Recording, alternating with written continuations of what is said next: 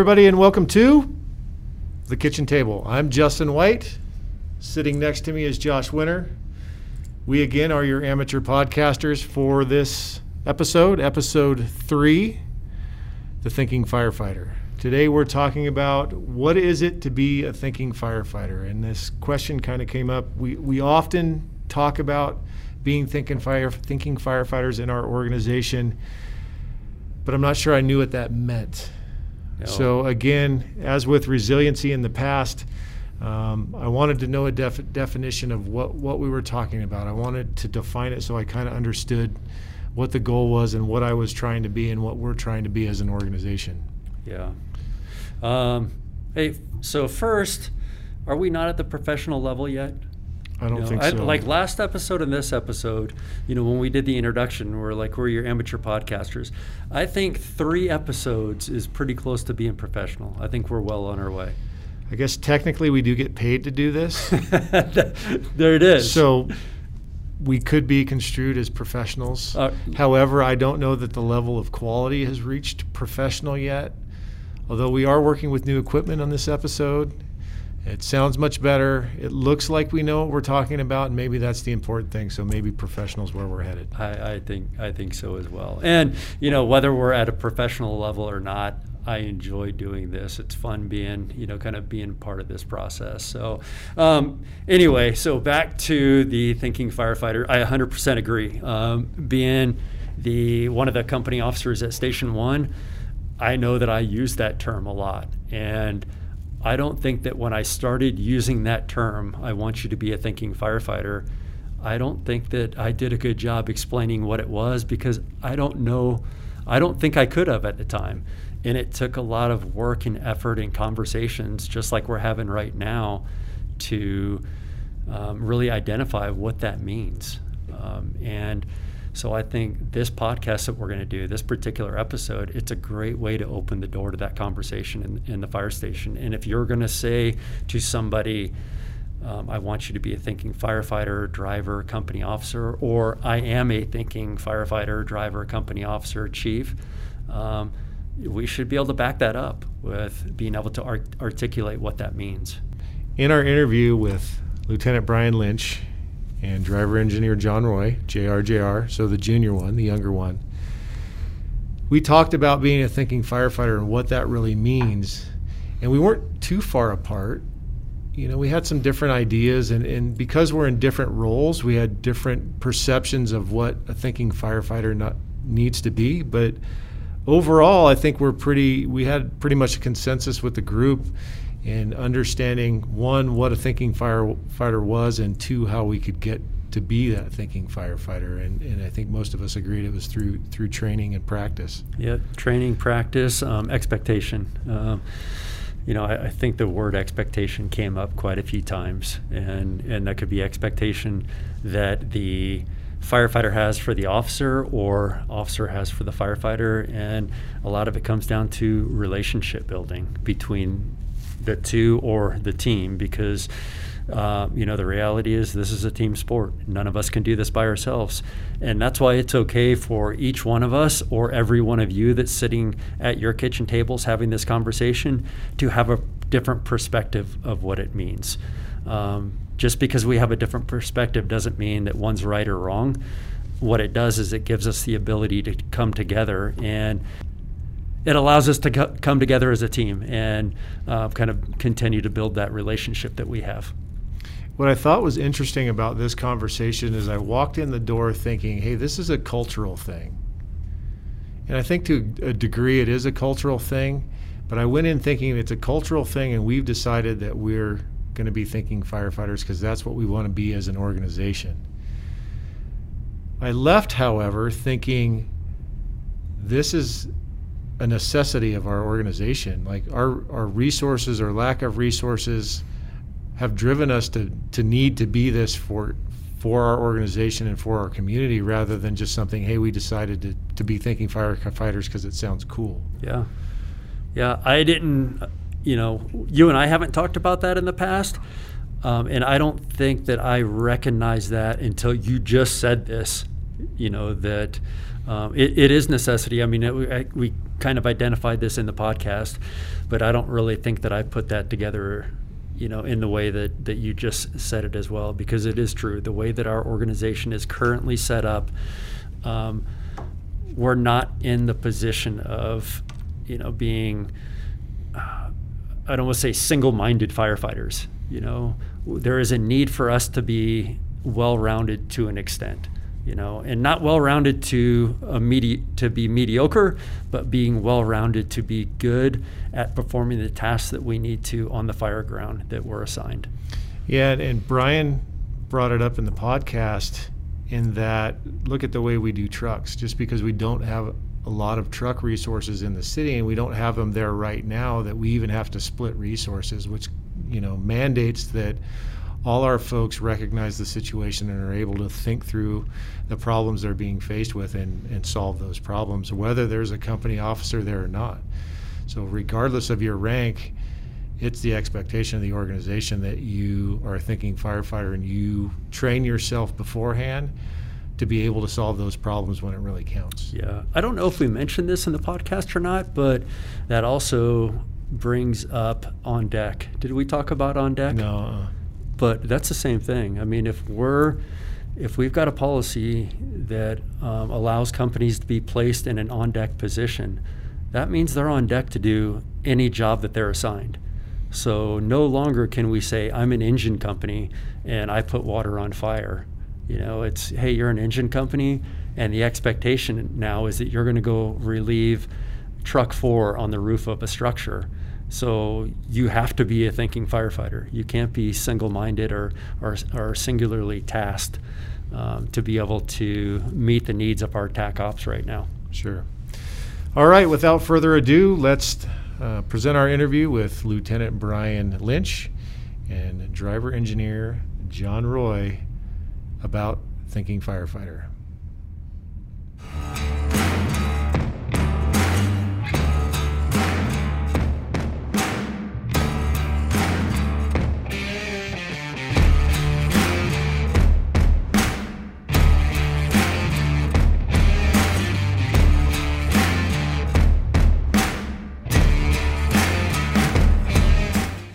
All right, so today I've brought you in to talk about being a thinking firefighter and how we got to this topic was um, I was sitting and talking to Chief Dubay, and he started talking about, well, we, we want thinking firefighters, so as you're training people, train them to be thinking firefighters. And I thought, well, what exactly is a thinking firefighter? I just, I really didn't have a good idea, but we throw these words out um, pretty often at all different different levels. So I kind of wanted to define it a little bit, maybe what it is and what it isn't.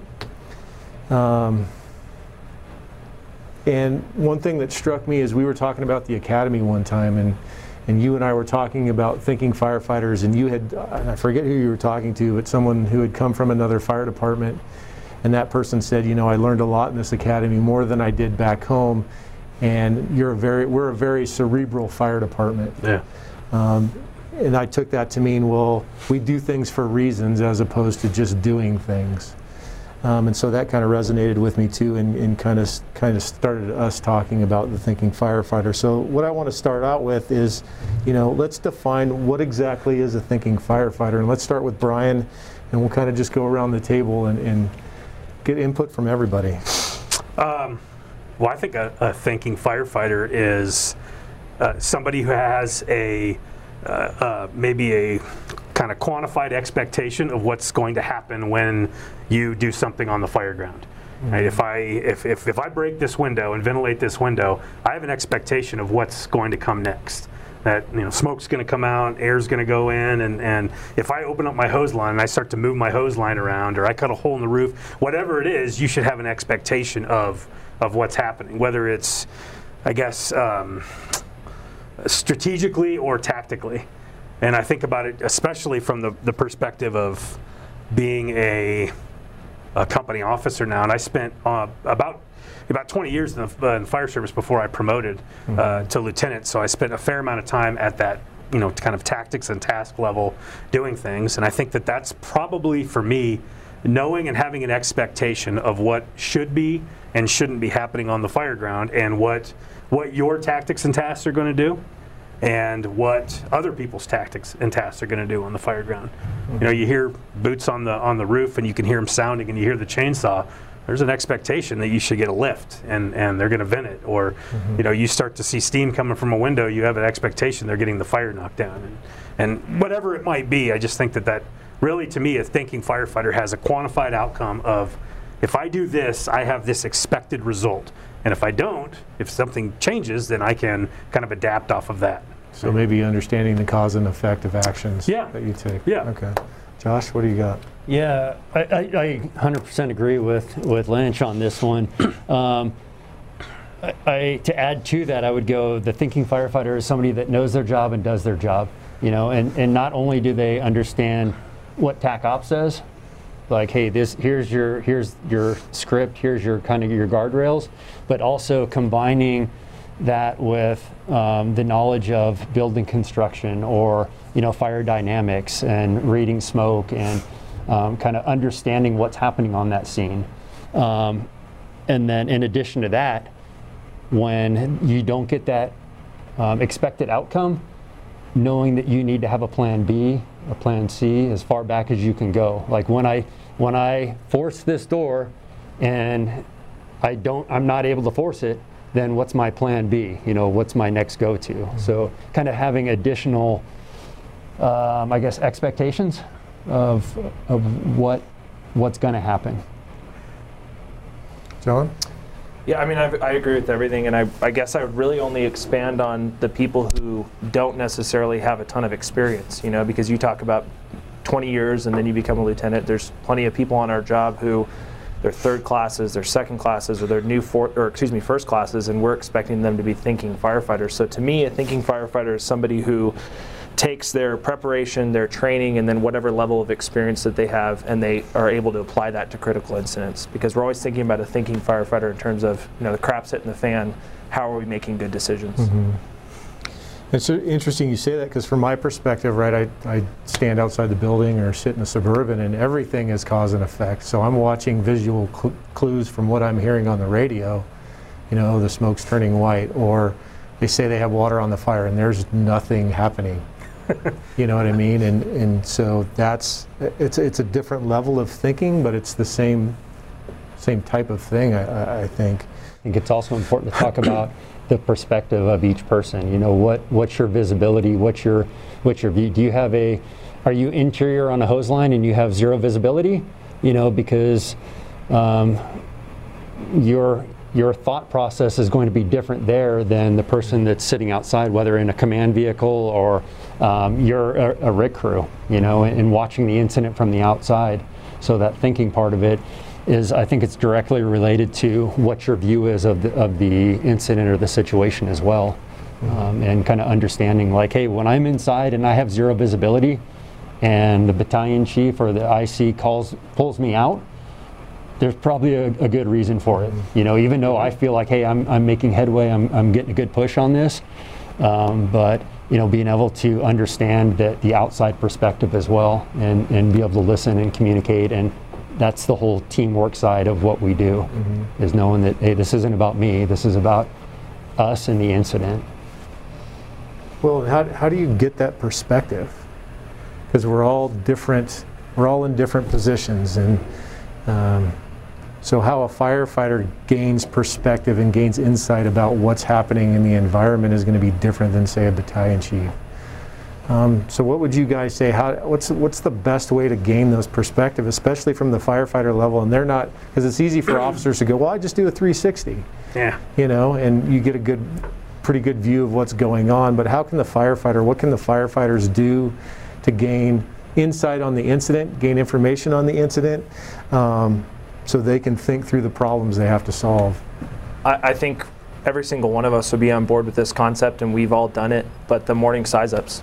So you know, we, we did it at Station One. We do it currently of sitting in front of a, a TV every morning uh, as a crew, pulling up a structure fire, whether it's residential, commercial, and then you know people will either take turns sizing it up, or some one person's going to size it up, and then we're going to talk about it afterwards. And I think that first of all, that's that's visualization, which I'll talk a little bit about later. But um, that visualization, you know, to prepare yourself for what you could see in the future. If things go poorly, you know, I've seen that before. Even if I haven't physically seen it, I've prepared for it mentally. But then also just understanding the perspective of other people too.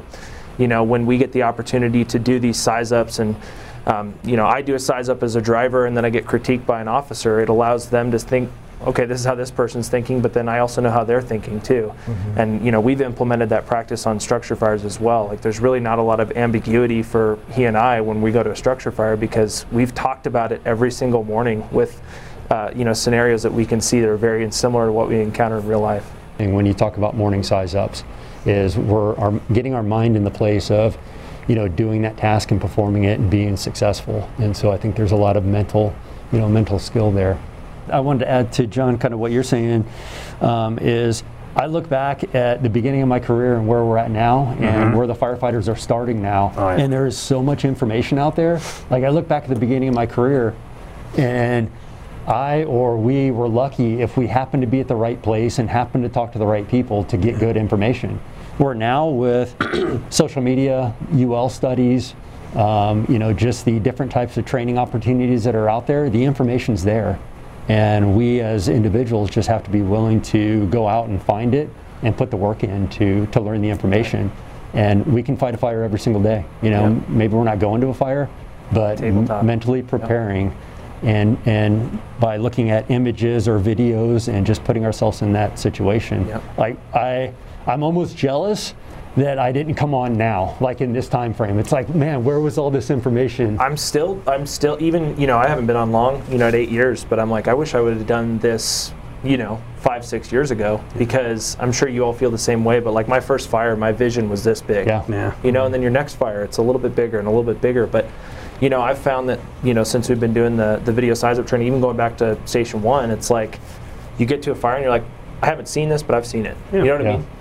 So, well, how did did you come up with the idea? Is that something, or well, did you I mean, learn from what, somebody else? Or no, we used to do it at station at Station Eight when I was a driver at Station Eight all the time, and, and um, you know Josh Talbot, Ryan Royal, uh, Nick Chappell, uh, the whole crew. We would we would you know sometimes do it together. Sometimes you know it would just be you know one or two guys with with the the probationary firefighter. And honestly, kind of how it happened for for how it how it kind of got ingrained into me that it can be something that is benefit more beneficial than just to our own crew um, and something maybe that could you know permeate the job was uh, when when we used to do it maybe it would be one or two of us sitting around.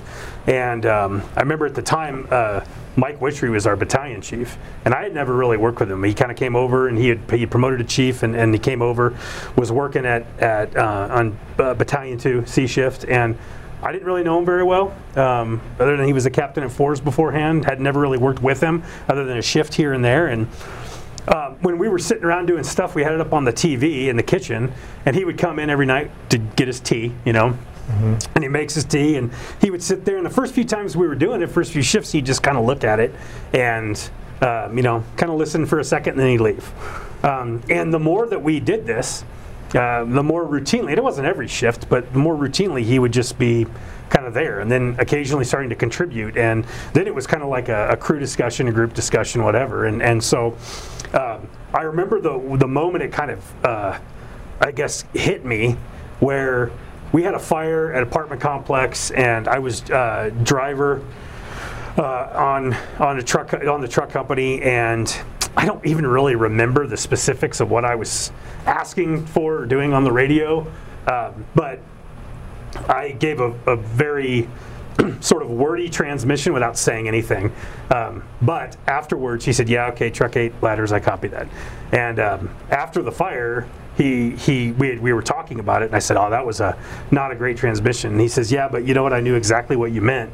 He goes, "I've heard you say that around the kitchen table, you know, numerous times. So I knew exactly what you were saying and exactly what you were thinking." And I mean, it sounds kind of uh, you know obvious, but it was kind of in that moment when I was like, "Oh, that was the kind of the aha moment when you're like, you know what? This is this has a, a philosophical impact on our job uh, when we." You know, with the battalion chief who's not with us during the day, um, you know, very rarely or in and around the station is not doing, you know, hands-on training with us, but yet because we're sitting around talking about it and because we're kind of getting you know, trying to hone uh, our own uh, skills and size up skills that he kind of recognized that. And, and from there just when I promoted I went to station one and uh, Josh was the other was the other officer and he and I just said that it needs to be a priority to be able to do this every every day and to get people on the same page. I think you hit the nail on the head though with it being a crew activity. Yeah. Because you know you talk about like I did have the experience as a firefighter of Ryan Royal sitting down with me. He's a firefighter. I'm a brand new firefighter. Mm-hmm. Yeah. And he's talking about hey, what do you think about this? This Mm-hmm. is what you should be thinking. But to have all of the perspectives at the table is Yeah. so much so much more different. You know what I mean? Yeah. So Well, of course, because you have to have. I mean, I look at it like it, as a even as a as a you know as an officer, as a company officer, we're listening to it, going, okay, well, you know. Clearly, uh, Tanner does the size up, and he says, "Yeah, this is what I would do as the ladders firefighter." Well, you know, he's recognizing the things that, you know, and and uh, I need to vertically vent here. I need a Right. horizontal. Or we need to VES, whatever, whatever it may be. And I think that that hearing, especially hearing the the the the crew saying, hearing the boss saying, yeah, "This is what I'm thinking in this, and this is what I'm going to do." Yep. I mean, we'll pull up to scenes and just like you say, we I you leave and we figure yeah, yeah. inch and three quarter to the front door, and then it's kind of you know gone from there. The cool thing is, I, sorry, Chief, I think this is kind of, it's it's trickled out to the job. You know, it's something small that started at, at Station 8 at the kitchen table there.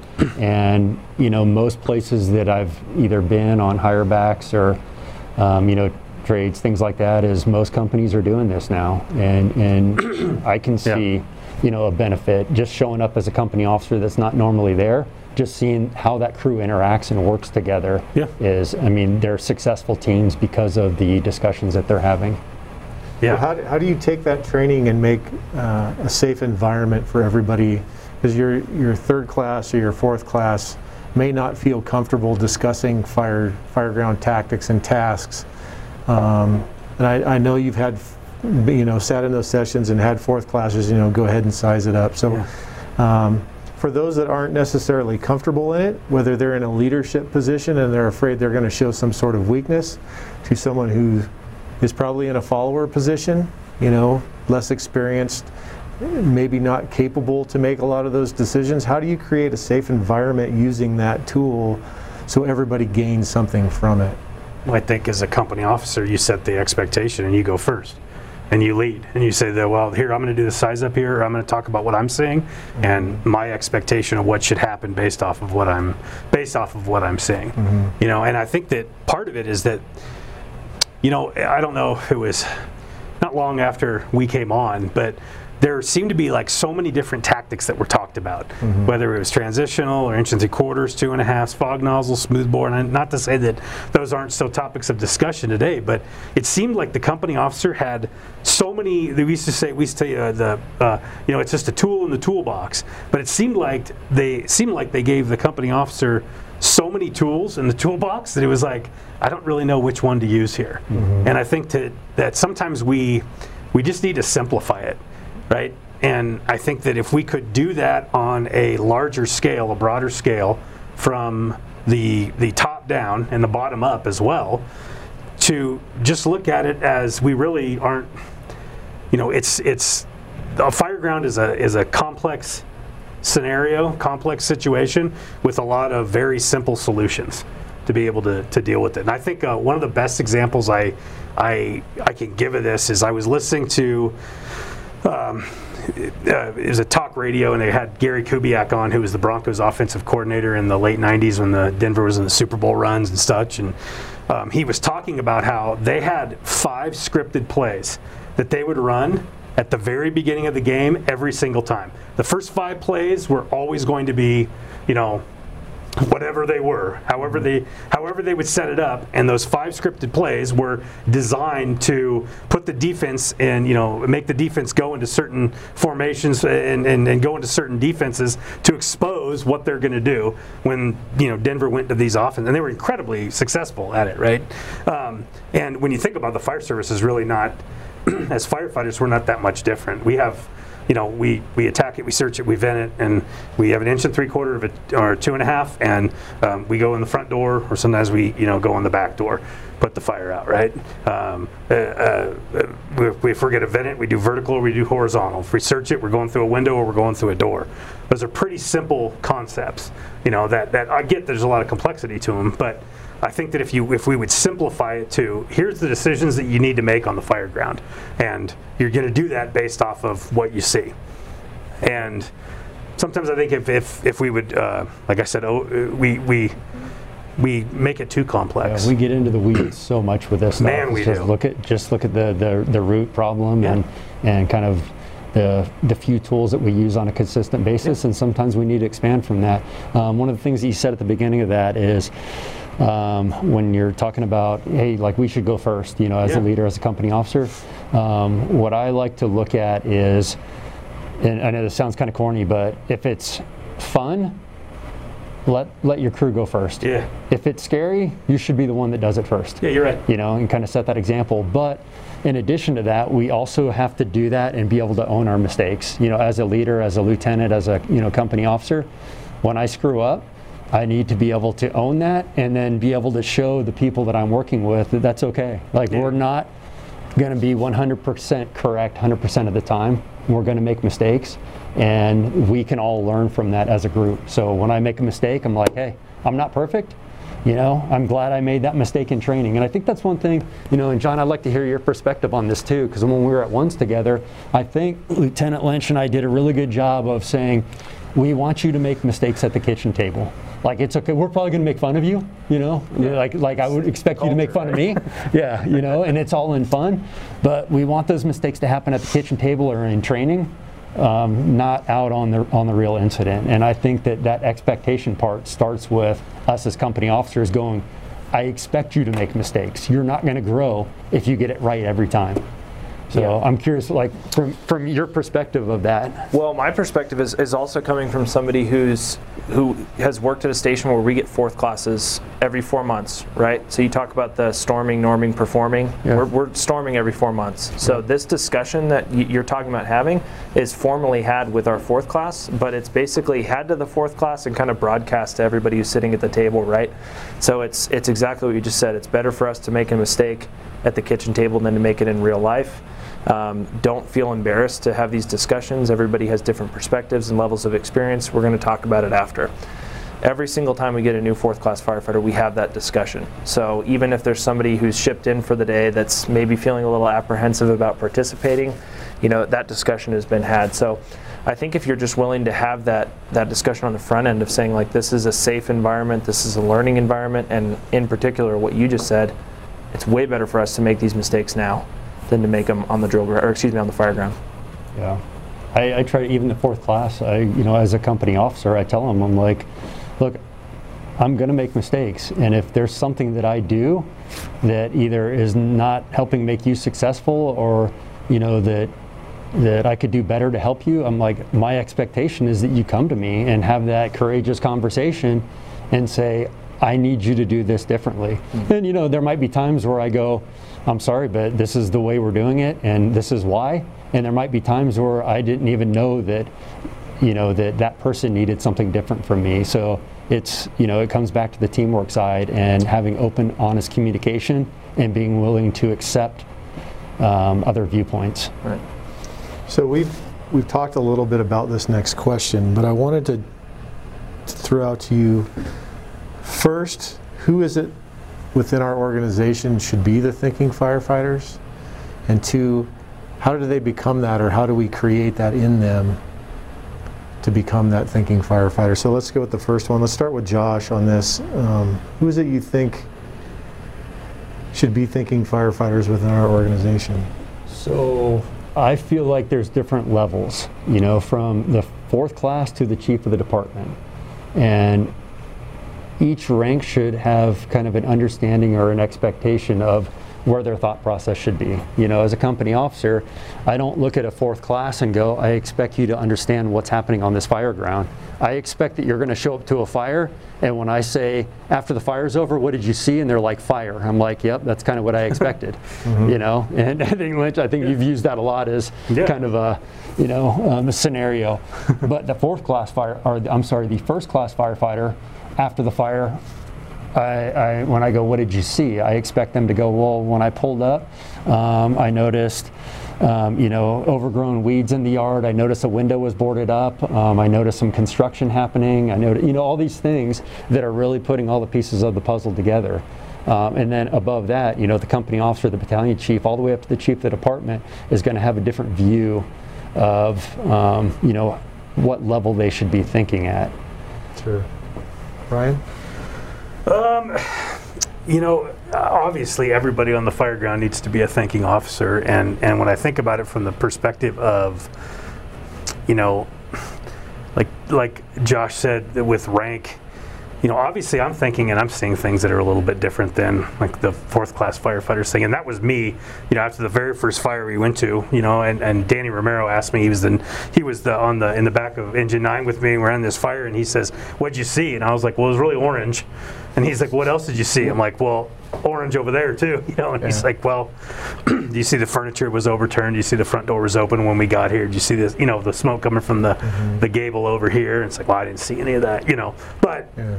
um, so there's certain there's obviously certain levels of uh, of, of a firefighter of thinking firefighter, but I think that it's incumbent upon you know maybe the senior firefighters in the station, the officers certainly, but the senior firefighters in the station to be the thinking firefighter for that person. You know, because I look in that scenario like Danny saw all those things, and I didn't see really any of them. Uh, but he saw those things and still made the decision like, okay, like we're still going to go into the front door here and the fire's back here. There's nothing ominous that, that I'm missing, you know. So I think it's a kind of incumbent upon us to to be the experience and to be the to be the thinking firefighter for those people, mm-hmm. you know. Sure. Well, and that brings up a good point because, you know, back when I was a company officer, I would have the newest, least experienced person on the nozzle and the more, more experienced person behind because I wanted the person in the back to have a bigger perspective on what was going on. Mm-hmm. And I always use the example if, you know, you're crawling down a hall and fire's coming out of the heater vent, you know, the fourth class might look over and go, "Oh, look, there's fire coming out of the heater vent. This is so cool." You know, where the paramedics like, "Hold on, there's fire below us. Let's back out and reassess what we're doing because we don't want fi- fire burning on the floor that we're trying to get across." Sure. Um, you know, so it's somewhat, I think, expected of the junior firefighter who doesn't have that experience to look at something and get overwhelmed by all the inputs that they're getting. But each time, like Josh said, it gets a little bit better and a little bit better and a little bit better. So, what are your thoughts on, Yeah, on I, who I should don't be? have a ton to add to that, but I do obviously agree that every rank should have a capacity to be a thinking firefighter. And I would say that, you know, I'm, I'm not an officer, but um, I think that there's also probably an acknowledgement along the way that you might be moving away from the task level to the strategic level as well. So, you know, you build this bank of experience and training, and that increases your capacity to think. But then there's also a threshold when you become a company officer where I think you start thinking differently as well, you know, in those the strategic ways. You know what else? Not only rank or time on the job, but look at the programs. You know, Right. like let's take you know heavy rescue. As a you know as a firefighter on an engine company, I'm a a level. Um, you know, of expertise, and then on a truck company, I'm a level of expertise. But when it comes to the really technical things, I'm looking to heavy rescue, I'm looking to hazmat, I'm looking to wildland for their outs their perspective because they're thinking at a different level than we are. So I think even with our organization, we already build those things in there by going, okay, hey, I'm not the expert on this, but I've got a station station that I can call. Like when I think about rescue guys, I'm like, those are the guys that like to put a lot of thought process. in. I want to show up and I want to do a job. You know, they're the ones that want to analyze every little bit of it and pick it apart and you know and kind of know every every inch of it. I'm like, let me just do the job. And so I appreciate having those guys, but that's a level of thinking thinking firefighter. Mm-hmm. Yeah.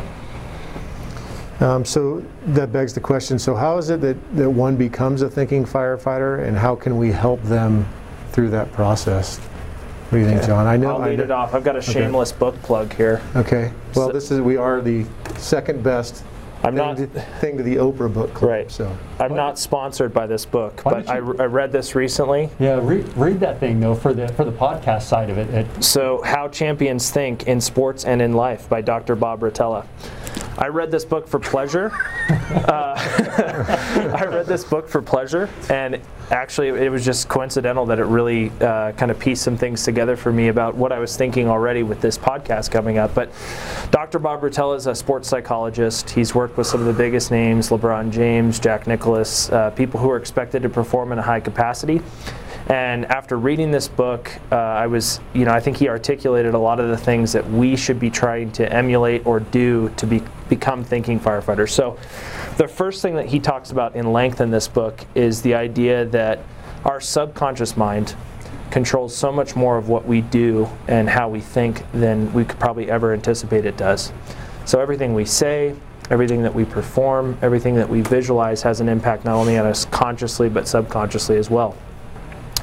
He talks about how in critical moments, you know, major sports games, championships, um, we should be relying on our subconscious mind more than our conscious mind because when we're doing a skill that requires a time component, something that's critical, like right now, uh, if we try to switch to that conscious thought, it's very difficult for our brain to do things in a way that's not clunky.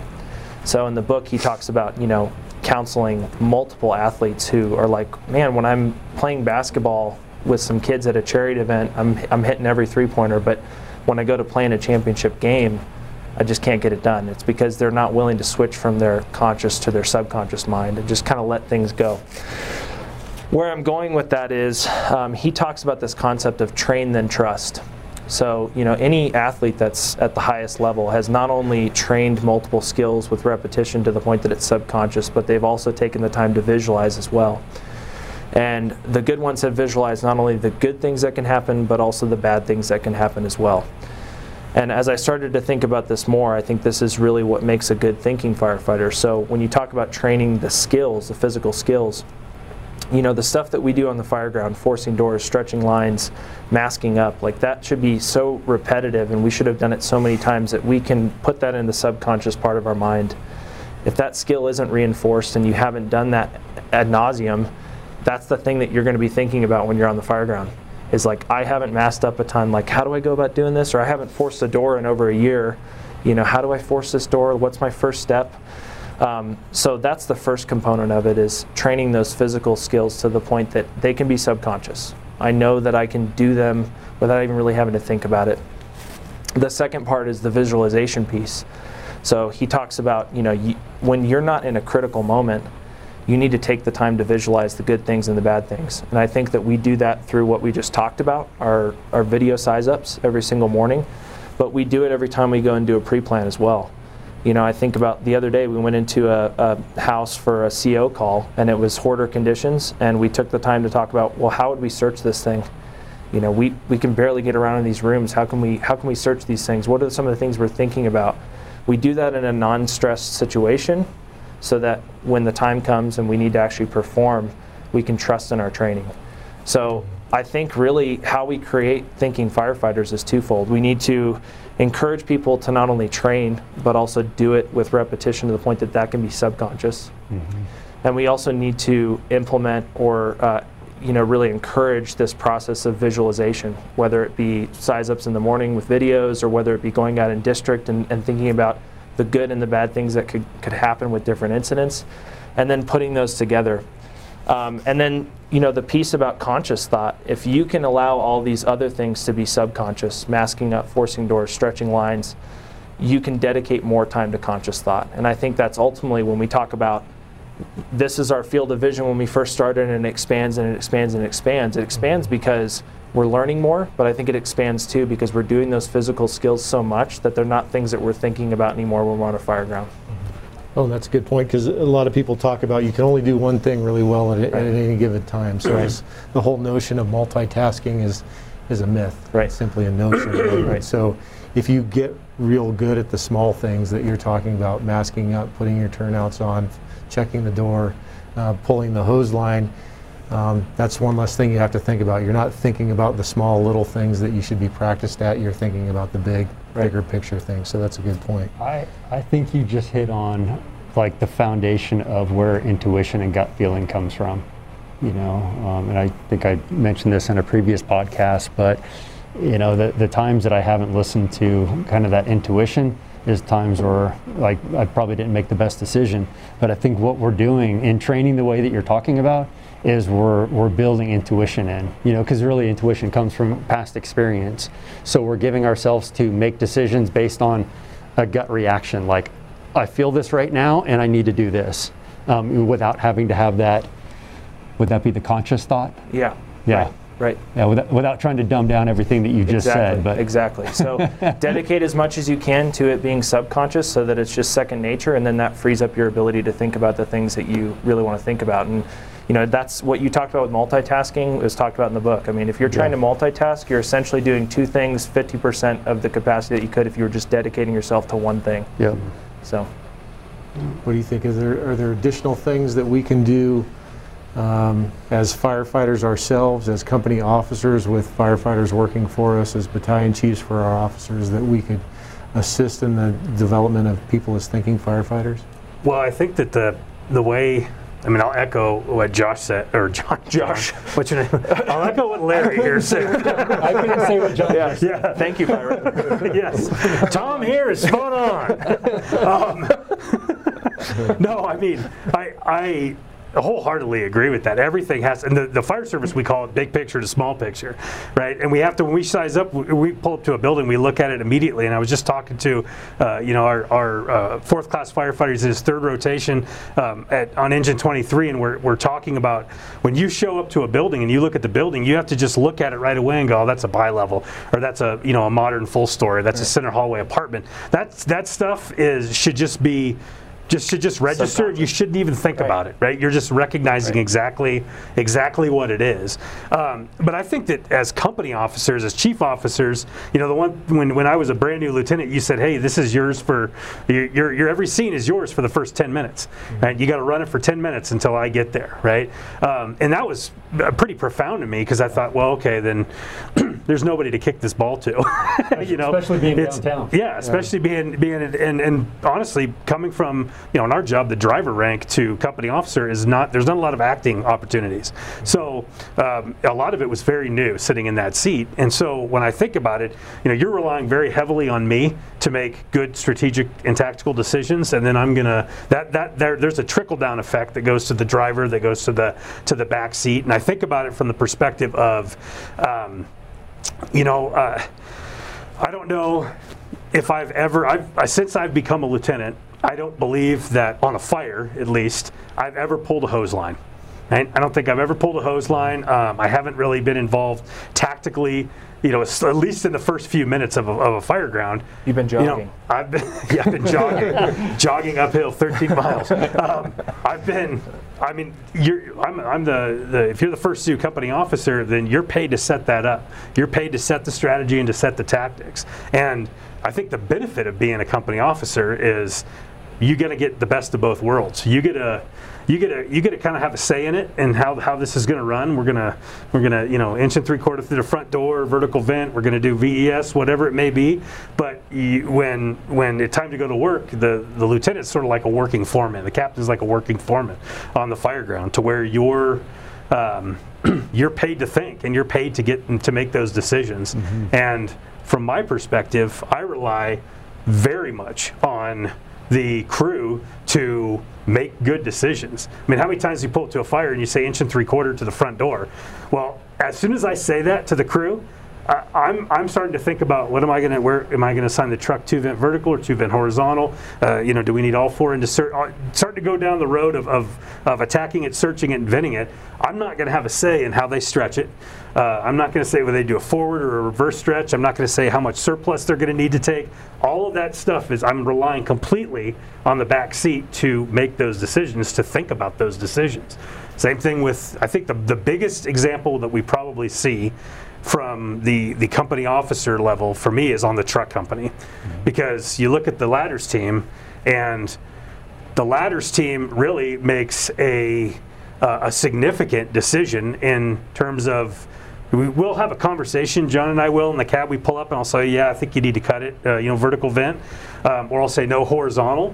But ultimately, when I get out of the rig uh, and I start to go inside to do my search, If he says, you know what, we're not going to do horizontal, we're going to do vertical, or we're not doing vertical, we're going to do horizontal, or we're scrapping ventilation altogether and we're going to VES, that's his call on the backside. And, and that's a to, to me there that has to be based on on something.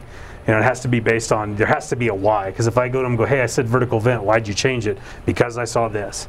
And and I, and I think that um, from a company officer's perspective, you know, it's imperative that we have thinking thinking firefighters and people in in every rank, uh, not only company officer, that are making good decisions. And- And to your first part of this question, Chief, is uh, I think the individual firefighter or in each rank, you know, has a responsibility to become a thinking firefighter. But as leaders, informal leaders, company officers, you know, drivers, uh, mentoring people, it's our job to help facilitate that and explain to them what they don't know. You know, because I mean, it's, it kind of goes back to the analogy of you don't know what you don't know until somebody tells you. Right. And if you're in a leadership position, you've probably been around long enough to see a lot of these problems happen mm-hmm. and then be able to go, hey, you know, here's not only my expectation, but these are the other things that you need to be thinking about. And so I think that's like our responsibility, you know, as, as an informal leader, as a driver, or as a company officer, is to make sure that, you know, that person that's learning these things gets all the all the correct information. Yeah. And Well- I actually, oh, sorry, I didn't mean to interrupt No, you. go ahead. So I, I was thinking a little bit about this whole transition from conscious to subconscious with the officer rank because you know it's easy to say like, hey, at the task level, you know, con- uh, you know, conscious to subconscious or vice versa. How is that implemented at the lieutenant's level? And I think that there still is that em- element of train than trust. You know, as far as doing the morning size ups and having that system of that that size up. Like for you, for instance, I know the first thing you're going to say is all right. It's the first word you're going to say, mm-hmm. Mm-hmm. right? And then engine 23 has arrived to a working structure fire, and then attack at surge and pennant, right? Yep.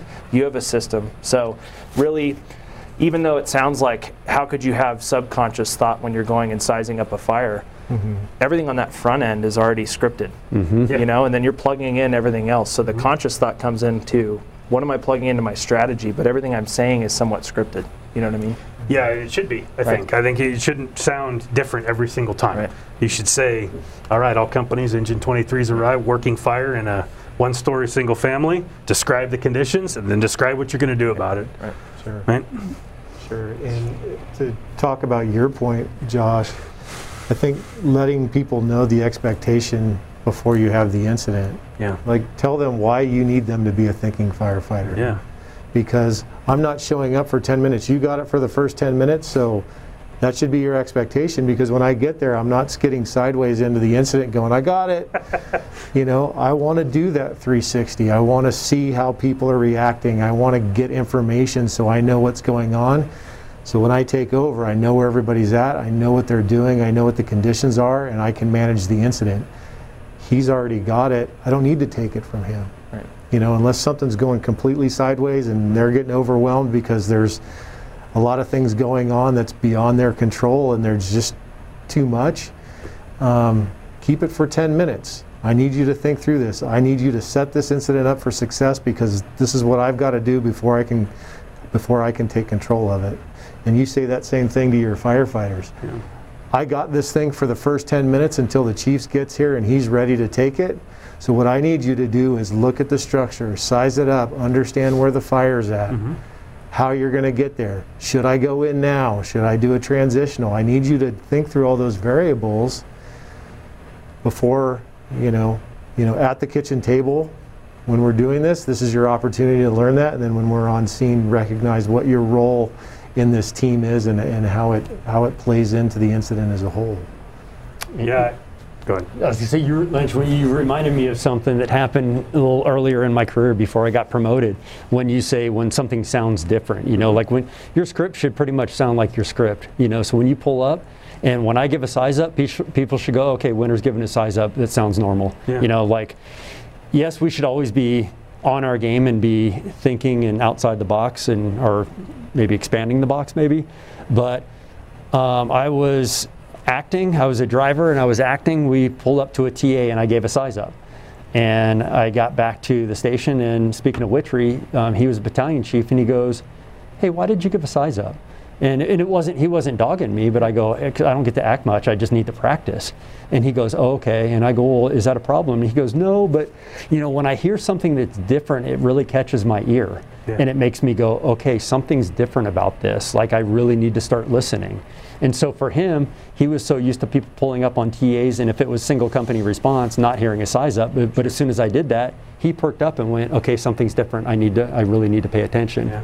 Um, and I think that that's something that, that we can work on too when we have these these really good scripts of what we're doing and and it kind of gives people a better picture of the scene too like hey i'm pulling up to you know a single family residential with a kitchen fire it's like okay got it Yeah. but when i pull up and my size up starts sounding different then people are going to be going okay something's different about this fire like i really need to be on on my game which we should be every time anyway but Sure. you know what i mean Yeah, I mean, I think of like you know t- probably two two of my mentors on the job. uh, You know, Jose Garcia um, was always just so kind of even keel. Like he like, and he told me one time. He said when when I was I was studying for the lieutenant's exam. He says you should sound. He says you don't want to sound bored when you're doing it, but he says kind of on the brink. Like this isn't a big deal. So because what the problem is is if you start in the radio or on, on your radio report and you start chirping and you start you know the the if your if your voice starts to go up then it's going to raise the anxiety of everybody coming into the scene. And, and it's like and then people may not listen to you and whatnot. And i remember thinking about all of his size ups and he just kind of was yeah, okay. There it is. whatever. Yeah.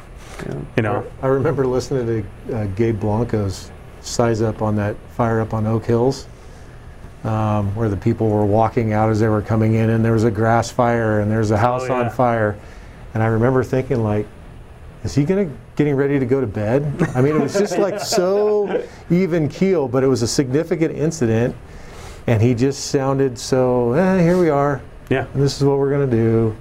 And thinking man that really that really can bring people in like okay we've got control of this where we've heard people in the past um, and heard them you know bring it up an octave and you're like oh my gosh here we go and everybody gets amped up and a little bit tighter um, i almost find myself when i'm giving size ups is purposefully trying to sound blasé about it because it brings my anxiety level down Yeah. because you know the adrenaline's pushing when you show up and it's there whether you want it there or not you know but i've got to purposefully bring myself down to to a more relaxed level or everybody else is going to be See, this is the conversations that we need to be having to have somebody at the chief's level going, I need to consciously think about how I give my size up Yeah. Mm-hmm. and going, this is okay. Like there's nothing wrong with that, you know, opposed to 15, 20 years ago, it just seemed like a different atmosphere, you know, like where it, it wasn't okay to go,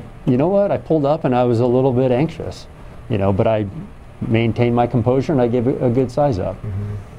well the problem i have now in the bc ride is i have to drive for so long. Yeah. If something's going sideways and I hear it, I, I'm anticipating it's making me even more anxious. Of course, you yeah. know, and then Yeah. so I got to show up and, you know, that's another piece of the 10 minute thing is like I've got to grab a hold of it and make sure that I'm in the right mental state to take over the incident. You know, I've had a couple where you pull up and it's like right now because there's so much stuff going on.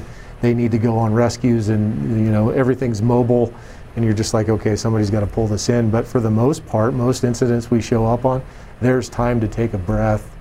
You know, you're not taking minutes, but you're taking seconds to take a breath and, and center yourself and focus yourself so you're completely present and understanding with what's going on. I like to think the three of us here calmed the chaos for you before you got there. Absolutely, we were all working Absolutely, together yeah. at once. It's all, it's all about you. Well, I think uh-huh. too, you know, it's okay to you give your size up, and I think the if you're not 100% sure what you're going to do about it, it's okay to say that. Yeah. Hey, companies stand by for an assignment. Let me do a 360. You know, I think Yeah. there's, you know, we should really have. You know, one of the things that we always talked about with with we gave expectations to every firefighter, everybody who bid in. One of the things that we always talked about was, don't go in without a 360. And really what that meant was like the fourth class firefighter's not doing a 360 right? Right. the the nozzle's not doing a 360 but he and i are and you should know you should listen to what i broadcast is what's on the backside of that building Yep. and i think it's okay to to take that second to say hey this is a working fire but I don't know how we're going to attack it, search it, and vent it yet. So Yeah. just take a breath, like you said, and I'll get to it in a second. Well, that's what what we've been harping on the past couple of years out here in training is tell people to stage, give Yeah. them something to do, Yeah, you know, and then they should all strategically locate, locate themselves so they have access to all sides of the building. And Yeah. Give that officer the, the time to, you know, create that plan and then implement it. Um, in the past, we had the Roddy Bartletts and, you know, guys that would block the driveway, so the officer just had that little bit, little bit of time to create that plan. Well, we don't necessarily have that anymore, but if we respect each other enough to, to honor the, the, you know, the commitment to staging, like, hey, I asked you to stage, then I'm gonna stage. You know, and now he'll call me in when he's ready in the order that he wants me, you know? yeah, And we'll, we'll, we'll have a good plan going forward. Yeah, and that's more important than ever. You look at the speed that our firefighters are performing tasks at right now, and they're getting it done so fast. It's like, I need you to give me time. I need you to have patience, you know, have discipline, and have trust in me that I'm going to get you in the right door, you know, at the right time, you know, with the right hose line. But give me a second to get a 360, you know? Yeah. That's like you said, have the discipline. Yeah. just have to have the discipline to to and I think that one of the the best parts of that is that because we're so fast with with hose lines being deployed that uh, you know when we tell someone shoulder your stretch or hold your stretch you know I think that that that guys who are normally sitting in that seat folks who are normally sitting in that seat they're very good at doing that and just listening to the radio and just saying I'm going to listen to where I mean if we pull up and you look and hey it's a fire on the third floor of a center hallway apartment and the door's right there we're going to go there. There's no mm-hmm. reason for me to Sure. to hold you know to, get in position and, and get your line up there but I mean there's times you pull up to a fire where you're like well I don't really know. I don't know mm-hmm. if it's in the basement. Mm-hmm. I don't know where it is you know and and and not in making sure that we commit that first hose line to the right right spot you know as, as the first line goes so does the fire as we all say so Especially when you're looking at kind of uh it's uh the downtown area and our balloon frame homes. You pull Yeah. up and you got, you know, a fire up on a third floor, or a half story up Yeah. above. You know, before we commit up there, did we clear the basement? you know, I mean, yeah So just yeah, taking that time to make sure we're making good decisions. yeah Uh, one thing I want to bring up, and it's one thing that I've been guilty of, but I'm interested to hear your, all your ideas on this. And let's start with Bryan. Um, can there be an overthinking firefighter? Yeah, absolutely. I think that that uh, what do they call it like um, uh, analysis paralysis. Paralysis. Yeah, you know, and I look at it from that perspective that like sometimes you see people that they want to know all the specific. Minute details of what's happening, and I'll go back to this when I was testing for, for um, fire departments after I had been hired. I was working, I was a, a firefighter at Stratmoor Hills, and I had tested and I'd gone around to a, few different cities that I thought I might want to work for. And I made it to the chief's interview in this one one department. And um, I was sitting in this old, it would, I think was the old training division, and they had since moved to a newer building, but they were doing these interviews in this in this building, and, and I was sitting across from what uh, I think was the training training officer's office, and there wasn't anything in there but like an old desk and an old chair that were empty, and the whole office was empty. There was a file cabinet, a couple of the, the drawers were kind of open, like it had just you know taken everything, and kind of like time had forgot it, right? And on the door there was two bumper stickers, and one of them was like from a radio station, and the other one um, said firefighting is an exact science, and then you know the dot dot dot, and it said based on wild ass guesses. and I remember thinking like, you know, it wasn't very profound to me at the time, but now when I come back, I'm like, yeah, that's uh, you know, 20 some years later, I'm like, well, that's spot on. It is. It's an exact science, and we're just going, well, I think. I think the fire's in there, or I think that this is the door we should go into. And, and we, we do that by, you know, that, I guess, that quick subconscious analysis. But at the same time, there's no, absolutely no guarantee, and we can't search for one. And the longer we're delaying searching for one, the longer we're going, well, maybe, maybe, maybe, the, the worse conditions are going to be inside for anybody who's in there, and the harder it's going to be for us to, to mitigate it. So, Right. So what do you think? Uh, I, I guess I'll just take it from the perspective of the task level as far as being an overthinking firefighter. But I, I think it does go back to that conscious versus subconscious. I'm sure we've all had experiences where, whether it's in training or it's on the fire ground, you make one mistake and then now you're thinking about every single other thing that you're doing you know? And i saw this firsthand uh, you know i've seen it in testing processes. You know one person makes one mistake and now they're overthinking everything that they already know how to do. So i think it ultimately boils down to that train then trust. Uh, you know if i went onto the fire ground and i'm thinking how do i even throw a ladder? And then now how do i actually do this? And how do i force this door? Like all of a sudden i'm not going to be doing a very good job. So um, I think overthinking is really just trying to be too conscious when you need to rely a little bit more on being subconscious and trusting in your training. Sure. There's a time and a place for overthinking, and on the fire ground is not is not the time or place. Right. Right. You know, it's sitting at the kitchen table. Yeah, That's I mean, we can we can overthink this. We can pick it apart. We can look at it 50 different ways, and there's nothing wrong with that. But when it comes to doing the job and getting a task completed, we, I think, as an industry, can get in the weeds way too, you know, way too much, way too far, you know, and, and it's kind of, I think Lynn, she said something earlier, um, you know, this, this job is, we can, we can make it, we can simplify it. And when you say attack it, search it, vent it, um, like earlier on, you know, as a lieutenant, you're the one that made some of my thought process easier because I was I was that lieutenant that I tried to think of every different thing that was going to happen on this fire and every different tool that I could throw at it. But when you break that down and go, okay, we're going to attack this fire, you know, what's my options? Not a whole lot. Yeah. You know, and and we're going to search it and we're going to vent it, you know, and then everything else after that is kind of icing on the cake. Yeah. You know, making sure you know that we have all the right resources coming and we know what all those things are. In each rank you know we have just a bigger picture of what resources we have available to us. So yes i i think that there is definitely um, some overthinking that happens.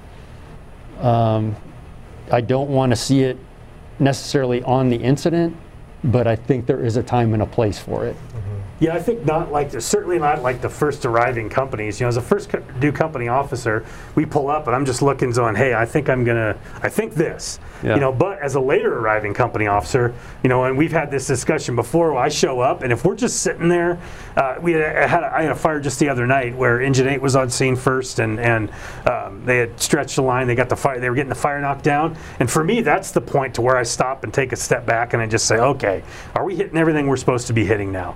Well, on this, you know, what do I see from the backside? Is it matching up from the front? And maybe to be a little bit more analytical then, and be not overthinking, but but maybe to that point, I think that you know, as the first surviving companies, you know, we have a fairly scripted, Yeah. you know, uh, uh, playbook, and I think we we stick to that because it's successful. I think what you're really hitting on, and this is kind of the, the key point here, is time. You know, Yeah. is, what's the time component involved in? If, it- if Yeah. it needs to happen right now, that's like you can't. There's no time to overthink stuff, right? Versus, I think a lot about like hazmat. You know, hazmats. Those are the types of incidents where overthinking is pretty important. You know, you're doing a bunch of research. You know, you're really looking into a chemical. Like you have the time to think about those things, but you don't really have that on a structure fire, at least for the first five minutes. You know. You know, who the, you know who the first in overthinkers should be? Is the first in dedicated RIT crew. Yeah, You know, they're the ones that better step back and really analyze this thing and go, okay, this is what we're doing right now. Right. Yeah. You know, outside of the IC and, and company officers that are, um, you know, kind of in charge of task level um, or some of the strategic level things, but But even the IC, you know, I mean, even the chief, the first due chief to a, a fire is probably, Yeah. I mean, they're not in a, in a great position to really overanalyze Yeah, it. right. You know, they're still in that sort of, you know, we're, we're, they're, we're cause and effect based on, on, you know, through that incident command system. And so I, I agree with you. I think that, that the first, the rig company officer, you show up, it is your job to, to say, all right, the three of you on the rig, you're going to throw ladders and, you know, make doors openable and soften the building. But I'm going to take a, a few laps around this and really see what's happening and what we're doing and where our problems are, are likely to be here in the next five minutes, you know? is it fair to call the rescue program the overthinkers then? Sure. Can we do that? Sure. No, well, they I are mean- ready for anything. Uh, you know, the, the times that I've been caught um, at incidents that don't go as well as I want them is because I create a plan that's more complex than it needs to be. yeah. And you brought this up, and, and I totally agree with it, is that I probably had too much time to think about it. So I started adding components and layers and things that didn't need to be there. If I'd just put a plan in place that addressed the things that I need to address, You know, when we talk about doing a 360 and you're defining your problems, just define the problems and just apply resources to them that can to do the tasks that need to be done and just let it be rather than creating something so complicated that it's almost doomed to fail. Like military leaders talk about that. The you know the the strategies and the plans that they create for combat that are more complex are almost doomed to fail.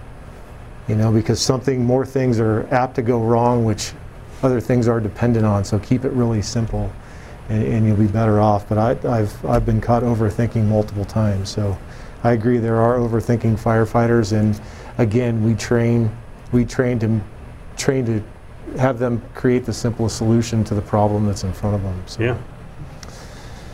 Um, I want to talk about who decides that this should be a thinking organization.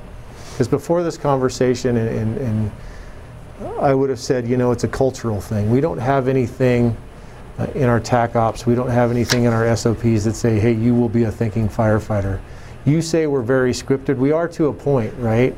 Um, but we're not like, say, a Denver or an Austin Yeah. where they show up and you do the same thing every time. And you tell a story in one of your classes where you're in a car during the memorial, Oh yeah. right?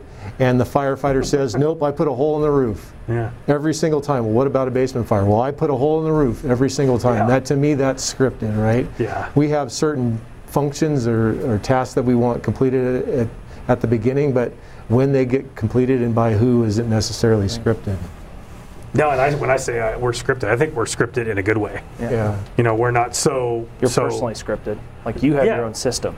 Yeah, You have your we, own system, we all yeah. have our, but even collectively as a, you know, we know the first in Yeah. engine's going to do this, the second in engine's going to, you know, do this, and the first in truck does this. So we have, but there's a lot of variables that we consider and that we that that change the small little kind of micro decisions Right.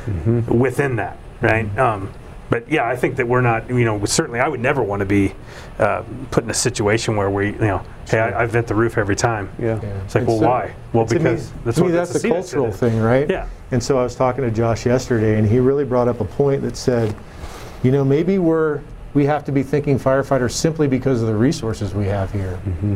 So you, maybe you had to be even more of a thinking firefighter at Stratmoor because you had a finite number of resources, so you had to be the, the jack of all trades and think about a lot of different things. Where New York throws so many resources at, they can. I'm the can man. I take the can every single time, and I go do I do this, this, this, in every single fire. Yeah.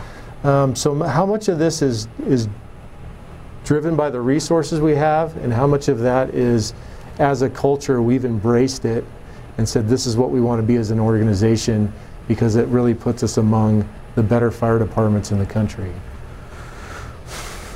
Well, I think like, you know, I, that's probably very apt. Like we, we're we're we do what we do because uh, we're you know culturally we do what we do because the resources that we have. Um, and we had this discussion before with. Um, you know, talking about the, the first two truck company being, you know, all, all four into search, which is a operational change for us from in the past, the last, you know, 20, 20, 25 years or whatever.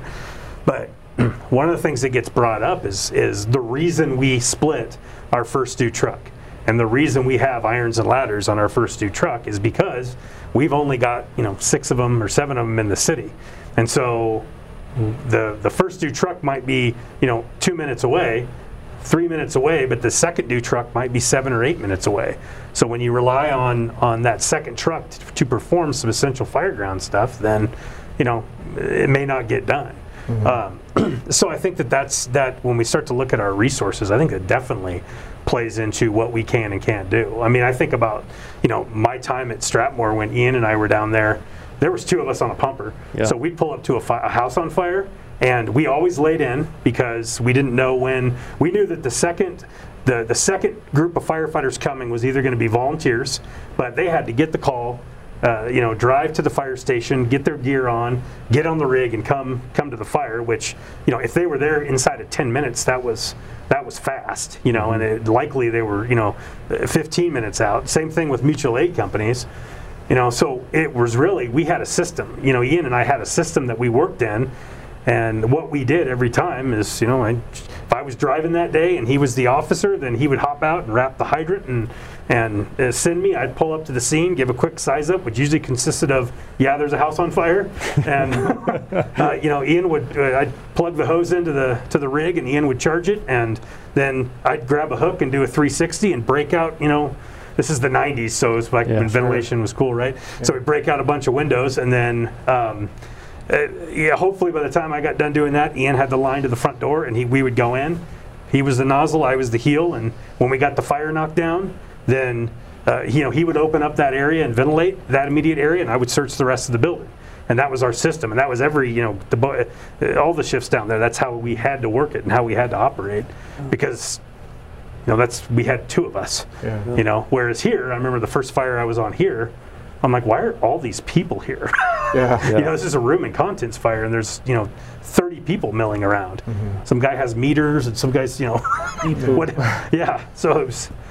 I, don't know. I know you do too. I, I get the opportunity to, to talk to a lot of the um, people that work at some of the smaller departments around us, and I hear stories about people pulling up on like a pediatric arrest with one person, Yeah. and they're waiting for you know the you know, volunteers to arrive and things like that. I'm like, you want to talk about a thinking firefighter? Like, or multitasking, or like how many things you can do correctly at one time. It's like you better plan your tasks right you know make sure you got the right resources coming and make sure that you're starting cpr and you know all, all those um, all the things that have to take place where we don't have to think at that level you know but then we're also not new york or la city like you look at a four vent for us and you see four maybe eight guys up on a roof you know if we've created a roof division and we Yeah. need that and we're ahead of the game you look at a picture of la city working on a flat roof and you got 16 people up there you know and each one of those people has a d- defined task that they're doing. Yeah. Where when we're up on the roof with four people, it's like, okay, this one person is accomplishing the tasks of two or three people. Yeah, you're right. You're right. Yeah, I mean, I think that, you know, I, I, first of all, I, I think the resources are a benefit in a sense that, you know, we kind of already know how pieces are going to fall into play. But I also think, you know, we, depending on where you're working in the city, with how much urban sprawl we have and some of the stations that we have, that might dictate how you're thinking about your scenes too. Yeah. I mean, we have the luxury in, you know, Battalion 2 of having, you know, multiple rigs on scene with us right away. So our comfort level of performing a quick attack is probably way higher than somebody who's working at Station 22. So mm-hmm. I still think there's this component of habitual learning and kind of putting yourself in the shoes of your specific district, although we have all these resources available to us because it can change. And I think it can even change with who's on the rig, you know, down the street from you too. You know, they might be working differently than you would expect them to. So taking all those components into play as well is, is important. Well, you Yeah. talk about being a company officer. One of one of the things I do in the morning, you know, is is when I look at staffing, I also look at the sister companies, and you know, who do we have? We have a, a ship in. Uh, a firefighter, we have an acting officer that never gets to act very often, and they're at engine 23 today or engine 8 today, whatever it may be. But that plays in my mind, Right. you know, and, and because I have to look at that and say, well, I might have to, you know, a guy's a little unfamiliar with the seat, just like I was when I first started, and relying on people saying, no, no, no, don't do that or do this or whatever it may be. So I think it's incumbent upon, upon um, you know, even like as a driver looking and going, hey, I've got a relief driver on his third shift, Right. driving at the next engine, you know, driving the next station over. So they get a work and fire. I'm just going to make sure that they're They're good. they're they're good. Yeah, make check sure. in with yeah, them. Yeah. exactly. And I think that that's you know, if we ta take our ego and we just check it and just say, hey, we need that. Right. We need to be able to say, hey, I need I need you to just you know check in with me every now and then, or I'm not checking in with you because I don't trust you. I just want to make sure Yeah. you're good. You know. Not, not to mention, technology allows us to make some of these operational changes as well. I mean, if you Yeah. just look at GTAC, you know, 20 years ago, first in company officer, you didn't have the same information that we have right now. Yeah. So to be able to make that decision of, do I need to lay lines in or do I need to um, set up a different type of water supply? Where now I can look at a computer and go, okay, I've got twos and threes right behind me. That's going to change my decision making process on this fire. Yeah. So I think technology plays into kind of our thought process now, you know, more than more than ever. Oh, absolutely. Is there a cultural component though? Because what if we as a culture decided not to embrace the thinking firefighter thing? That'd be tragic. You know, I mean, I feel like um, I feel like we should all strive to be professional learners. Mm-hmm. You know, as much as we're professional fighter firefighters, we're professional learners too. Mm-hmm. And I think it's been demonstrated. You know, you might have people who you know, they both come on together, they both go through the same academy. One person's a professional learner, one person isn't, and they're going to have a totally different career experience.